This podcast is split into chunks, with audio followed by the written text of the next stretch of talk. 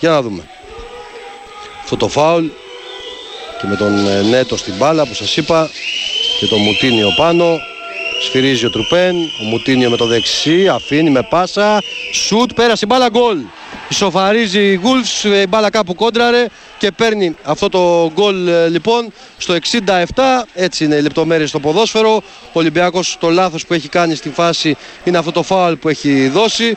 Το παίζουν με κομπίνα πατάνε την μπάλα, πετυχαίνουν το πολυπόθητο εκτός έδρας ε, γκολ και σίγουρα η κατάσταση δυσκολεύει γιατί ο Ολυμπιακός δέχεται τον γκολ 13 λεπτά μετά από αυτό που έχει πετύχει. Ο Νέτο, ο παίκτης που μπήκε αλλαγή, ήταν αυτός που έκανε το σουτ με το αριστερό. Αλλά έχω την αίσθηση ότι την μπάλα κάπου έχει κοντράρει, έχει ξεγελάσει τον, ε, τον Σα και όντως έχει βρει τον Μπουχαλάκη, ο οποίος είναι μοιραίος και στο φάουλ που έχει κάνει, αλλά και στην κόντρα που βρίσκει ε, η μπάλα πάνω του και αλλάζει την πορεία τόσο ώστε να ξεγελάσει τον Σα που δεν μπόρεσε να αντιδράσει ε, και είδε την μπάλα να πηγαίνει προς τη δεξιά του γωνία. Το παιχνίδι έρχεται στα ίσια στο 67, ο Ολυμπιακός σε μια φάση που έδωσε το δικαίωμα ε, στιγμές που μπορεί να σου κάνουν τέτοια ζημιά αυτές ε, οι ομάδες δεν τα κατάφερε και σίγουρα πλέον ε, το έργο γίνεται πιο δύσκολο και για τη συνέχεια ε, του αγώνα. Ουσιαστικά ο Νέτο είναι αυτός ο οποίος ρεφάρει τον γκολ του Ελαραμπή στο 54 έτσι στο 67 έχουμε το 1-1 και πολύ δρόμο στο παιχνίδι